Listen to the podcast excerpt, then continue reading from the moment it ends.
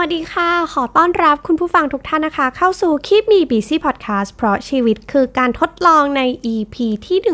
133 นะคะ ใน EP นี้จะมาชวนคุยถึงเรื่องพฤติกรรมเส้นผมบังภูเขากันค่ะ ต้องบอกว่าที่มาของ episode นี้นะคะ เกิดขึ้นจากการที่อยู่ดีๆ เราก็รู้สึกว่าตัวเองอะเป็นคนใช้ชีวิตแบบ autopilot หรือว่าใช้ชีวิตในชีวิตประจำวันด้วยแบบความเคยชินนะคะ เคยทำแบบไหน เราก็ทำแบบนั้นมาเรื่อยๆ คิดค่อนข้างน้อย แล้วก็พอมาสำรวจตัวเองลึกๆแล้วเนี่ยก็พบว่าคือคนขี้เกียจค่ะ เรื่องงานเนี่ยเราก็อาจจะขยันทำงานเนาะแต่ว่าพอเป็นเรื่องส่วนตัว หรือเรื่องอะไรที่เป็นค่อนข้างจะเป็น personal เราก็จะรู้สึกว่าเราเป็นคนปล่อยปะละเลยนะคะ แล้วอีกพฤติกรรมหนึ่งก็คือ เราเป็นคนใช้เงินแก้ปัญหาค่ะ เราใช้เงินแก้ปัญหาในเกือบทุกเรื่องของชีวิตเลย อันนี้ต้องบอกก่อนนะคะว่าไม่ใช่ว่าการใช้เงินแก้ปัญหาแล้วมันไม่ดีไปซะทุกเรื่องนะคะ ถ้าเราใช้เงินแก้ปัญหาแล้วเราได้เวลาคืนมา แล้วก็เอาเวลา ไปสร้างมูลค่าอะไร แบบนี้ก็โอเค หรือว่าเราใช้เงินแก้ปัญหา เพราะว่ามันทำให้คุณภาพชีวิตของเราดีขึ้น หรือว่ามันมีความจำเป็นที่เราจะต้องใช้เงินเพื่อซื้อสิ่งนี้ และมันจำเป็นจริง ๆ เราคิดว่าอันเนี้ยคือสิ่งที่ดีนะคะ แต่ความหมายของเอมก็คือว่าการที่เราใช้เงินแก้ปัญหาแล้วอะจริง ๆ แล้วอะมันยังมีทางเลือกอื่น ๆ อีกที่มันอาจจะไม่จำเป็นต้องใช้เงินซื้อก็ได้นะคะ อันนี้ต้องออกตัวไว้ก่อนเนาะ ทีนี้พอเราเข้าใจแล้วว่า 1. เราเป็นคนขี้เกียจ 2. เราเป็นคนใช้เงินแก้ปัญหา และ 3. เราดันเป็นคนที่แก้ปัญหาในชีวิตประจำวันด้วยความเคยชิน หรือว่าที่เราเรียกว่าออโต้พายロเนาะ เคยทำยังไงก็ทำแบบนั้นไม่ได้คิดอะไรเยอะ และ ประกอบกับสมัยนี้เนี่ยนะคะ การซื้อของการจับจ่ายใช้สอยการโอนเงินอะไรต่างๆ มันสะดวกมาก มันเพียงแค่คลิกเดียว ไม่ว่าคุณอยู่ที่ไหนในบ้าน อยู่ตรงไหนของมุมเมืองนี้เนี่ยมันก็สามารถที่จะทำทุกอย่างผ่านโทรศัพท์มือถือได้ เพราะฉะนั้นความง่ายมันก็เลยมาตอบโจทย์คนขี้เกียจแล้วมันก็ยังมาทำให้เราจับจ่ายใช้สอยได้ง่ายขึ้น มันตรงกับเราในทุกๆข้อ มันก็เลยทำให้เราจับจ่ายใช้สอยเกินความจำเป็น และประกอบกับเราเคยทำแบบนี้มาเป็นเวลานานนะคะ มันก็เลยทำให้เราใช้เงินแบบไม่ค่อยได้คิดอะไรเท่าไหร่ ก็จ่ายไปเป็นแบบออโต้พายロเคยจ่ายก็จ่ายแบบนี้นะคะ ทีนี้เนี่ยพอเรามาสำรวจตัวเองเราเข้าใจสไตล์ของตัวเองแล้วว่า เออจริง ๆ ฉันเป็นแบบนี้จริง ๆ นะคะ เราก็เลยแบบเฮ้ยไม่ได้การละ ซึ่งสิ่งนี้เนี่ยมันไม่ใช่อยู่ดีๆ มันนั่งตั้งใจคิดนะว่าฉันอยากจะปรับเปลี่ยนอะไรตัวเอง แต่ว่ามันมีเหตุการณ์ที่เอ็มขอเรียกว่าเหตุการณ์เส้นผมบางภูเขาเกิดขึ้นนะคะในช่วง 2-3 สัปดาห์ที่ผ่านมา มันเริ่มจากว่าเอมเป็นคนทำอะไรด้วยความเคยชิน ทีนี้เนี่ยเราก็เป็นคนมีปัญหาเรื่องการจัดแต่งทรงผม นะคะ ผมเราก็จะวนไปเรื่อยๆนะคะ เคยบ๊อบบ๊อบเสร็จไว้ยาวไว้ยาวเสร็จดัด ผมเสียเสร็จตัดเสร็จปุ๊บ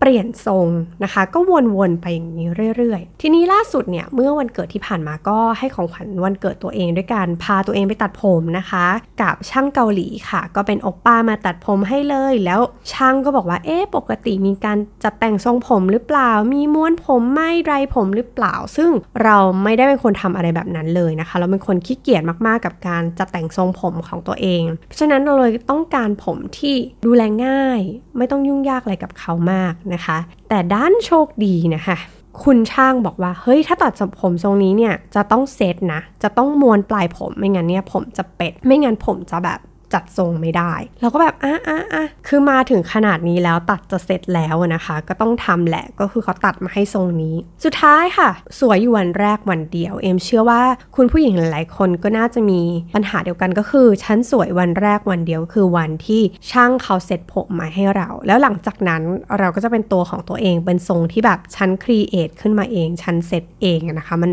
มันยากมากที่มันจะสวยได้เหมือนที่ร้านเขาจัดแต่งมาให้เนาะ ทีนี้เนี่ยพอใช้ชีวิตไปสักระยะหนึ่ง แล้วก็ขยันอยู่ช่วงระยะเวลาหนึ่งในการม้วนปลายผมนะคะ เวลาผ่านมาเนี่ยมันก็เริ่มฉีฟู มันไม่เป็นทรง แล้วพอผมยาว มันเริ่มจะปะบ่ามันปลายผมมันก็เริ่มจะเป็นเป็ดๆนิดนึงนะคะ เราก็อะ ตายละทำยังไงดีกับผมคือ ตายแล้วผมแบบเวลาไปทำงานหน้าดีแต่งหน้าดี แต่ว่าผมคือไม่ได้เลยสุดท้ายก็คือมัดเหมือนเดิมนะคะ แล้วก็ผมก็แบบด้วยความที่มันยาวยังไม่ได้มากพอมัดผมมันก็จะมีแบบผมหลุดลุ่ยออกมา ซึ่งมันก็ไม่เรียบร้อยอยู่ดีเวลาที่เราไปทำงานนะคะอะล่ะทีนี้นะคะ solution ด้วยความเคยชิน ด้วยความขี้เกียจและด้วยความที่เราเป็นคนใช้เงินแก้ปัญหา solution ของเราที่เราคิดได้มีอยู่ 3 ข้อด้วยกันค่ะ และเราก็มีการไปทำโพลกับน้องๆ ที่ออฟฟิศด้วยนะคะว่าพี่เอมควรจะแก้ปัญหานี้ยังไงคะน้องๆหนึ่งดัดผมไปเลยค่ะ ดัดไปเลย เราจะได้ไม่ต้องทำอะไรกับมัน คือมันก็จะหยิกของมันอยู่แล้วชีฟูของมันอยู่แล้ว เพราะฉะนั้นเราไม่ต้องดูแลอะไรมันมาก 2. ทำสีอยู่ดีๆความคิดทำสีก็แบบผุดขึ้นมานะคะ ซึ่งจริงๆมันเกี่ยวอะไรก่อนกับเรื่องผมไม่เป็นทรง อันนี้คิดไม่ออกแต่ว่าคืออารมณ์แบบเอ้ย ฉันจะใช้เงินนะคะ นี่คือวิธีการคิด อันที่ 3 ก็คือเฮ้ยหรือว่าเราจะลงทุนซื้อผลิตภัณฑ์ดีๆแล้วมาทำให้ผมมันแบบเฮ้ยสุขภาพดีๆ อะไรอย่างงี้ แนวโน้มเนี่ยคือหลังจากน้องๆบอกเอ้ยไม่ได้พี่เอมดัดผมนี่มันจะแบบเออไม่ได้ ด้วยความยาวขนาดนี้มันจะทำให้แบบเอ้ยดูมีอายุนะ ไม่ได้ไม่ได้ทำสีหรออืมผมพี่เอมดำเกินไปมันไม่น่าจะดีนะคะ สุดท้ายเรายังไม่ได้ข้อสรุปแต่แนวโน้มในใจของเราเนี่ยคือ ฉันไปลงทุนซื้อผลิตภัณฑ์แบบบำรุงผมดีๆ ดีกว่า ผมจะได้ดูสุขภาพดีมันอาจจะแบบทำให้อะไรๆเกี่ยวกับทรงงผมของเราดีขึ้นนะคะ สุดท้ายนะคะ โชคดีมากจริง ๆ เราแอบแอดผลิตภัณฑ์ที่เราเล็งไว้เนี่ยไว้ในตะกร้าเรียบร้อยแล้วนะคะ แล้วก็กำลังจะกดสั่งแล้ว แต่ว่าเออดึกเกินไปเดี๋ยวไว้ก่อน แล้วก็โชคดีมากที่ก่อนที่เราจะตัดสินใจทำอะไรนะคะ ใน 1 ใน 3 ข้อนี้เนี่ยก็มีอยู่วันหนึ่งค่ะ เราสระผมแล้วเราก็เป่าผมให้แห้งค่ะ ก็คือดรายผมแหละ แล้วก็หวีผม ปรากฏว่าค่ะสิ่งที่เราเจอก็คือ อ้าวผมเป็นทรง เออ แล้วผมก็เงางาม เพราะว่าผมไม่ได้ผ่านการทำเคมีอะไรมาเลยนะคะ สิ่งนี้มันทำให้เราคิดได้ว่า เฮ้ยจริง ๆ แล้วการแก้ปัญหาในเรื่องนี้เนี่ย มันง่ายมากๆเลยนะ แค่เรารายผมเท่านั้นเอง ก็คือเป่าผมให้แห้งก่อนที่เราจะนอน หรือว่ารายผมให้แห้งหลังจากที่เราสระผม ผมเรามันก็เป็นทรงแล้ว เพราะว่าจริง ๆ เขาก็ตัดผม ให้เรามาอย่างดีแล้ว เพียงแต่ว่าเราแค่เป่าให้มันแห้ง หวีผมหน่อย เป็นทรงแล้วค่ะ พอคิดได้แบบนั้นอะเราก็คิดว่าเฮ้ยมันเส้นผมบางบุเขามากเลยนะแล้วมันยังมีเรื่องอื่นๆ ในชีวิตของเราอีกไหมที่เราใช้ชีวิตแบบนี้ มีพฤติกรรมแบบนี้นะคะ เราก็เลยถามตัวเองว่าเฮ้ยมันมีเรื่องอะไรอีก แต่ต้องบอกก่อนก่อนที่เราจะเข้าไปว่าเฮ้ยมันมีพฤติกรรมอะไรแบบนี้อีกคือเราต้องบอกว่าไม่แปลกเลยนะ ที่เราจะมีพฤติกรรมแบบนี้อย่างที่เราบอกคือ ระหว่างการที่เราไปเดินคุยหาของในบ้าน กับการที่เรากดสั่งซื้อของใหม่ในออนไลน์อะการกดสั่งซื้อมันง่ายกว่ามาก ๆเลยนะคะ มันก็เลยทำให้พฤติกรรมเราอะมันมีแนวโน้มที่จะเป็นแบบนั้นและถามว่ามันปรับเปลี่ยนได้ไหม เราคิดว่ามันทำได้นะคะ แล้วเราก็พยายามจะสำรวจเรื่องอื่นๆในชีวิตอาจ โดยที่เราเริ่มจากชีวิตประจำวันของเรานี่แหละ ชีวิตส่วนตัวของเรานี่แหละนะคะ เพราะฉะนั้นตอนนี้นะคะ เราก็มีปณิธานอย่างหนึ่งที่เรากำลังทำอยู่นั่นก็คือว่าก่อนที่เราจะจ่ายเงินซื้ออะไร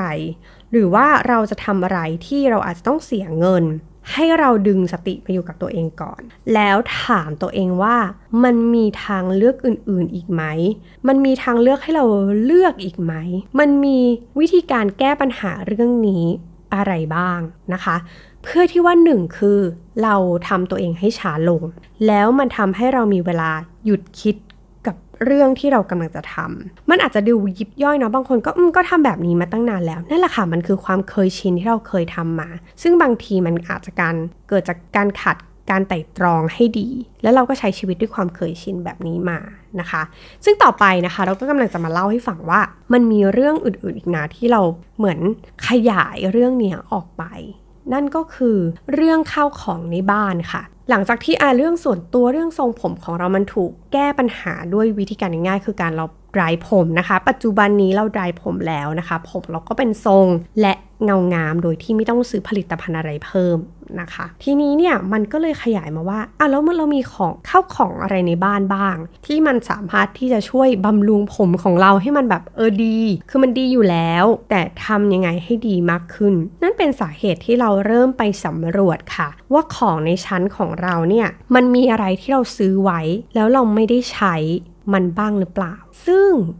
น่าอัศจรรย์ใจมาก มันมีของเยอะมากค่ะ เราเป็นคนบ้าเห่อเป็นพักๆ เพราะฉะนั้นอะเราก็เลยไปดู เฮ้ย ครีมหมักผม ครีมนวดผม แชมพูอะไรต่างๆ ที่เป็นแบบเหมือนแบบจากธรรมชาติ ออร์แกนิก อะไรต่างๆ เต็มตู้เลยค่ะ โดยที่เรายังไม่ได้ใช้ บางอย่างไม่ได้เปิดใช้ บางอย่างลืมไปแล้วว่ามี มันเลยทำให้เราเริ่มเซอร์ไพรส์กับตัวเองว่า เฮ้ย เราเป็นคนช่างซื้อขนาดนี้จริง ๆหรอ ซื้อขนาดที่ว่ามันทำให้เราลืมเลยเหรอนะคะ พอเราเจอสิ่งเนี้ย เราก็เลยเอาเวลาว่างหลังเลิกงาน ไปลองจัดระเบียบสต็อกของใช้ของเรานะคะ ที่ใช้ในห้องน้ำแล้วก็ค้นพบว่าเราสต็อกของไว้เยอะมากๆ ไม่ว่าจะเป็นสบู่ครีมบำรุง หรือแบบ ที่แปะเท้า ที่ประคบตาหรืออะไรเงี้ยค่ะ เยอะมาก แล้วเราก็แทบจะไม่ได้ใช้เลย แล้วหลายอย่างก็เริ่มที่จะหมดอายุ แล้วก็มีหลายอย่างที่แบบเป็นของแถมจากเครื่องสำอางที่เราใช้อยู่เป็นประจำแล้วเราก็ไม่ได้ใช้มัน จนมันก็ใกล้จะหมดอายุแล้ว เยอะมากเหมือนกันนะคะ อันนี้คือของใช้ในห้องน้ำทีนี้เราก็แบบเฮ้ยแล้วมันมีอะไรอีกที่แบบเราจะต้องมาแบบ ซื้อเก็บเก็บไว้ ซื้อเก็บเก็บไว้แบบนี้แน่นอนนะคะ หลังจากที่เราจัดสต็อกของในห้องน้ำเรียบร้อยแล้วอะเราก็ไปเจอว่าเราซื้อเครื่องปรุงซ้ำหลายอย่างมาก ๆเลยนะคะ เราด้วยความที่เราเป็นคนขี้ลืมว่าเอ้ยเรามีอย่างนี้อยู่ที่บ้านแล้วหรือเปล่า พอนึกได้เอ้ยเจอในในห้าง เราก็ซื้อกลับมา เราก็เลยเจอว่าตัวเองเนี่ยมีออริกาโนอยู่ 2 ขวดเต็มๆแบบที่ไม่ได้เปิดใช้ เรามีโชยุอยู่ 3 ขวดต่างยี่ห้อกัน แล้วเราก็ใช้ไม่ทัน สุดท้ายแล้วเนี่ยมันมีของหลายอย่างที่เราต้องทิ้ง เพราะว่าหมดอายุ เพราะมันใช้ไม่ได้แล้วมันเสื่อมสภาพแล้วนะคะ สิ่งหนึ่งที่เราเจอก็คือว่า เฮ้ย เราสร้างเวสให้กับโลกนี้หรือว่าสร้างขยะให้กับโลกนี้ เยอะมากๆเลยจากการที่เราไม่ได้เสียดายเงินที่เราแบบซื้อนะ ถ้าเราใช้คือซื้อมาเราได้ใช้เราว่าเราไม่เสียดาย แต่เราจะรู้สึกเสียดายของเวลาที่เราซื้อ แล้วเราไม่ได้ใช้ แล้วสุดท้ายเราต้องทิ้ง เรารู้สึกว่าการเกิดมาในชีวิตหนึ่งเนี่ยเราไม่ควรจะสร้างภาระให้กับโลกนี้ด้วยการทิ้งขยะอะไรมากมายไว้หลังจากที่เราตายไปแล้ว นะคะ ทีนี้เราก็เลยตั้งใจว่า เฮ้ยเราจะเซตซีโร่เราจะตัดจัดสต็อกของแห้งให้ดี ซื้อเท่าที่จำเป็น ซื้อเท่าที่เรารู้สึกว่าเราสามารถที่จะทำได้ หรือดีที่สุดคือใช้หมดภายใน 1 สัปดาห์ที่เราซื้อมา มันจะไม่มีการมาสต็อกอะไรมากมายในตู้เย็นอีกแล้วนะคะ ตู้เย็นเรามีเท่านี้เรามีขนาดเท่านี้ เพราะฉะนั้นของสดต้องใช้ให้หมดใน 1 สัปดาห์ แล้วเราถึงจะไปซื้อใหม่ ซึ่งพอเราเริ่ม ปรับพฤติกรรมแบบนี้ของตัวเองนะคะ เราก็เริ่มจำได้ว่าเรามีอะไรในสต็อกของเราบ้าง ไม่ว่าจะเป็นของแห้งแล้วก็ของสดนะคะ ทีนี้เนี่ยอะไรที่มันใกล้จะหมด เราก็จด list ไว้ว่าสิ่งนี้คือสิ่งที่เราต้องซื้อ แล้วก็พอซื้อแล้วเราก็จะเอาน้องคนนี้ออกจาก list ของเรา แล้วก็เราจะซื้อเวลาที่มันจะหมดจริงๆ แล้วสิ่งนี้เนี่ยไม่ได้เป็นสิ่งที่แบบ เฮ้ยมันกระทบกับชีวิตประจำวันของเรา เช่นแบบอย่างเราใช้ซีอิ๊วขาวค่อนข้างเยอะ หรือน้ำมันหอยอย่างเงี้ยนะคะ อันนี้เราอาจจะแบบต้องคำนวณนิดนึงว่า เอ้ยถ้าเราไม่ได้ซื้อมันอาจจะทำกับข้าวบางหลาย ๆ อย่างของเราไม่ได้ เพราะฉะนั้นเนี่ยสิ่งนี้เราอาจจะต้องโฟกัส แต่ของที่มันใช้ค่อนข้างน้อย หรือว่าแทบไม่ได้ใช้ เราก็ถึงจะจดมันแบบจดไว้เลยว่าอะเราจะต้องใช้สิ่งนี้แหละ มันจะเป็นสิ่งที่จะต้องซื้อแบบนี้นะคะ ทีนี้เนี่ยพอเราเริ่มจัดสต็อกของต่างๆ มันก็เริ่มเข้าที่เข้าทางมากขึ้นนะคะ ทีนี้จากเครื่องปรุงอาหารที่อยู่ในครัวเราก็ขยับไปสายแม่บ้านก็คือน้ำยาทำความสะอาดค่ะเราเป็นคนชอบ explore หรือว่าเป็นคนชอบสำรวจ หรือว่าทดลองของใหม่ๆ โดยเฉพาะพวกน้ำยาทำความสะอาดนะคะ น้ำยาล้างจานอะไรที่เขาว่าดีนะคะ จากกลุ่มของแบบงานบ้านที่รัก นะคะเราก็โดนป้ายยามาเยอะมากเขาบอกน้ำยาอันนั้นดี น้ำยาอันนี้ดี เราก็ซื้อซื้อซื้อซื้อมา ซื้อเสร็จปุ๊บเราก็ลืมค่ะ ลืมว่าเราเคยมีอยู่แล้ว บางอย่างเราคุ้นๆว่ามีแต่ขี้เกียจหากดสั่งใหม่ มันทำให้น้ำยาทำความสะอาดของเรามันเยอะมาก แล้วเราก็ซื้อซ้ำเยอะมากเช่นเดียวกันนะคะ ทีนี้เนี่ย มันก็เป็นโอกาสอันดีที่เราจะ set zero อย่างที่เราบอก ตอนนี้เราก็เลยไม่สต็อกของที่มันเกินจำเป็น แล้วก็จัดระเบียบชั้นต่างๆ ให้มันเห็นได้ชัดนะคะว่า อะไร มันใกล้จะหมดแล้ว อะไรที่มันไม่มีแล้วนะคะ มันก็เลยทำให้เราเหมือนแบบกิจกรรมยามว่างของเราในตอนนี้ก็คือการเช็คสต็อกค่ะว่าแบบ เอ้ย อันนี้ยังมีอยู่หรือยังไม่มีหรือว่าเราใช้อันนี้แล้วมันใกล้จะหมดแล้วหรือยังเราก็จดบันทึกเอาไว้นะคะ ตามสไตล์คนขี้ลืมเนาะเราก็ต้องจดแหละ ต้องโน้ตไว้ว่าเฮ้ย เราถ้าเราไปซูเปอร์มาร์เก็ตรอบหน้าเราจะต้องซื้อสิ่งนี้กลับมาด้วยนะคะ แล้วก็ของที่ใช้ประจำเราก็มีการจัดระเบียบด้วยนะคะว่าอันไหนมาก่อนให้ใช้ก่อนก็เหมือน first in first out เนอะก็คือมามาก่อนใช้ก่อนใช้ให้หมด อันไหนใช้แบบหมดอายุก่อนก็ใช้อันนั้นนะคะ มันทำให้เรารู้สึกว่า ชีวิตเรามีประโยชน์ขึ้น คือเราไม่ได้สร้างขยะอะไรมากมายเหมือนเหมือนเก่าเหมือนก่อนแล้ว ถามว่าเรายังต้องเสียเงินซื้อของใช้จำเป็นไหม เสียเงินซื้อเหมือนเดิม เพียงแต่ว่าเราซื้อแล้วเราได้ใช้ ไม่ใช่ซื้อมาเพื่อทิ้งนะคะ อันนี้เรารู้สึกว่ามันไม่ ไม่เกิดคุณค่าอะไร แล้วก็ไม่คุ้มค่ากับเงินที่เสียไปด้วย ถ้าซื้อเราได้ใช้โอเคนะคะ อันนี้ก็เป็นทริคเนาะที่เอมค้นพบกับพฤติกรรมนี้ แล้วมันก็เป็นเส้นผมบางภูเขาของเราจริง ๆ ด้วย ต่อไปนะคะ phase ต่อไปที่เราแบบเราทำมันนะคะนั่นก็คือเสื้อผ้าจริงๆ เราแอบเล่าเรื่องเสื้อผ้ามาให้ฟังในหลายๆ episode แล้ว แต่ตอนนี้ เราจริงจังกับมันมากขึ้นนะคะ ต้องบอกว่าเสื้อผ้าเนี่ยช่วงที่ผ่านมาเนี่ยมีเสื้อผ้าหลายอย่างหลายตัวที่เอ็มใส่ไม่ได้ อันเนื่องจากว่าเอ็มออกกำลังกาย น้ำหนักลดลง สัดส่วนลดลงนะคะ มันก็เลยทำให้เสื้อผ้าบางอย่างของเราอะ่ะมันใส่ไม่ได้แล้ว มันก็เลยถึงเวลาที่เราจะต้องกลับไปหาเสื้อผ้าที่เราเคยใส่ได้ในไซส์ที่มันเล็กลงเนาะมันก็เลยทำให้เรา ได้โอกาสในการที่จะหนึ่งคือเก็บเสื้อผ้าเก่าๆไปบริจาคนะคะ อันนี้ที่เกินจำเป็นแล้วก็ไม่ได้ใช้จริง ๆ แล้วก็เอาไปบริจาคให้สำหรับคนที่เขาจำเป็นกว่าเรานะคะ แล้วก็เสื้อผ้า ที่เราใส่ไม่ได้มันค่อนข้างใหญ่ เราก็ยังเก็บมันไว้นะ เพราะว่าคิดว่ามันน่าจะเอาไปดัดแปลงได้นะคะ หลังจากที่เราหาเสื้อผ้าที่เฮ้ยเราเคยใส่ได้ตอนที่เราตัวเล็กมาก่อนนะเนาะก่อนหน้านี้เนี่ยเราก็คนพบว่าเฮ้ยเรามีเสื้อผ้าหลายตัวมากๆ ที่เราเอากลับมาใช้ได้ ซึ่งเราดีใจมากนะคะ ที่สามารถกลับมาใส่ได้ในแบบเสื้อผ้าเมื่อแบบ 7-8 ปีที่แล้วนะคะ ตัวกางเกงที่มันแบบใหญ่มันหลวม เราก็ถือโอกาสในการใช้เข็มขัดมาช่วยนะคะ ตัวไหนที่มันไม่ได้หลวมมาก แล้วก็ใส่เข็มขัดแล้วยังดูดีอยู่ไม่เหมือนขยุ่มขยุ่มไว้ที่เอวเนาะอันนี้โอเคใส่ได้นะคะ ส่วนอันไหนที่มันแบบมันหลวมมากจริงๆอะ่ะแล้วเราคิดว่าเราคงไม่กลับไปใส่ใหญ่เหมือนเดิมแล้วเนี่ยนะคะ เราก็เอาน้องเขาไปขยับไซส์ค่ะ ซึ่งถ้าเป็นสมัยก่อนอะเราก็คงแบบเฮ้ยไม่ได้ผอมลง ซื้อใหม่ เป็นโอกาสดีที่ได้ซื้อเสื้อผ้าใหม่ จะดีใจมากที่แบบมีการขยับไซส์ไม่ว่าจะขึ้นหรือลงมันทำให้เราได้ซื้อเสื้อผ้าใหม่เป็นข้ออ้าง แต่ตอนนี้เรากลับดีใจในการที่เรากลับไปใส่เสื้อผ้าเดิมๆ แล้วสามารถเอาเขามาดัดแปลง หรือว่าเอามาโมนิดหน่อยให้มันแบบเข้ากับไซส์เราในปัจจุบันได้นะคะ ทีนี้มันก็ขยับไปถึงเรื่องว่ามันมีเสื้อผ้าเก่าที่กระดุมหลุดหรือว่ายางยืด ซึ่งปกติปกติเนี่ยนะคะ ก่อนหน้านี้ เสื้อผ้าที่กระดุมหลุด เราก็ไม่หยิบมันมาใส่อีกเลย หรือไม่เราก็หาข้ออ้างซื้อใหม่ หรือว่าเสื้อผ้าตัวไหนที่ยังยืดเราก็เลิกใช้หยุดใช้ไปเลย แล้วก็ให้เขาเก่าเก็บไป แล้วก็ซื้อใหม่นะคะ ตอนนี้เรากลับไปขอให้คุณแม่สอนนะคะ ว่าต้องเปลี่ยนกระดุมแบบไหน อันไหนที่มันแบบตะขอหลุดต้องเย็บยังไง คืออาจารย์ที่สอนการงานพื้นฐานอาชีพนะคะ ก็อาจจะต้องร้องไห้ เพราะว่าเราจำอะไรไม่ได้เลย เราไม่เคยทำสิ่งเหล่านี้เลยด้วยตัวเองนะคะ แล้วเราก็มีแต่นโยบายไปข้างหน้าอย่างเดียวก็คือซื้อใหม่ซื้อใหม่ซื้อใหม่ ตอนนี้เราแบบกลับได้ความภาคภูมิใจ ในการที่เอาเสื้อผ้าเก่ามาโมดิฟายมาดัดแปลง แล้วก็ซ่อมแซมเสื้อผ้าที่มันไม่พร้อมใช้งานให้กลับมาใช้ได้ และเราก็เหมือนเราได้เสื้อผ้าใหม่ ๆ กลับมา เพราะว่าบางตัวใส่แค่ ครั้งสองครั้งเอง มันถือว่าใหม่มากๆ แล้วพอแบบเราไปเจอในตู้อะเรารู้สึกโอ้โห ตัวนี้ใหม่มาก ตัวนี้ยังแทบเรียกว่าไม่ได้เคยใส่เลยด้วยซ้ำนะคะ แล้วหลังจากนั้นเราก็ขยายตัวเองไปทีละนิดด้วยการเพิ่มนโยบายให้ตัวเองในวันที่เราอยู่บ้านหรือว่าเรา work from home นะคะ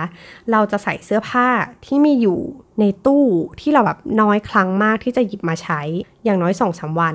นะคะ เอากลับมาใช้ ซึ่งมันให้ความรู้สึกเหมือนว่าเราได้เสื้อใหม่จริง ๆ เพราะว่าเราลืมไปแล้วว่าเราเคยมีเดรสตัวนี้ หรือบางตัวใส่ออกไปข้างนอกเราไม่ค่อยมั่นใจ เพราะฉะนั้นเราก็เลยเอาเขากลับมาใส่ตอนที่เราอยู่บ้านนี่แหละนะคะ มันเหมือนการได้ลองใส่ก่อนจะออกไปนอกบ้านอีกครั้งหนึ่ง เราก็รู้สึกว่าเฮ้ยมันแปลกใหม่ แล้วมันก็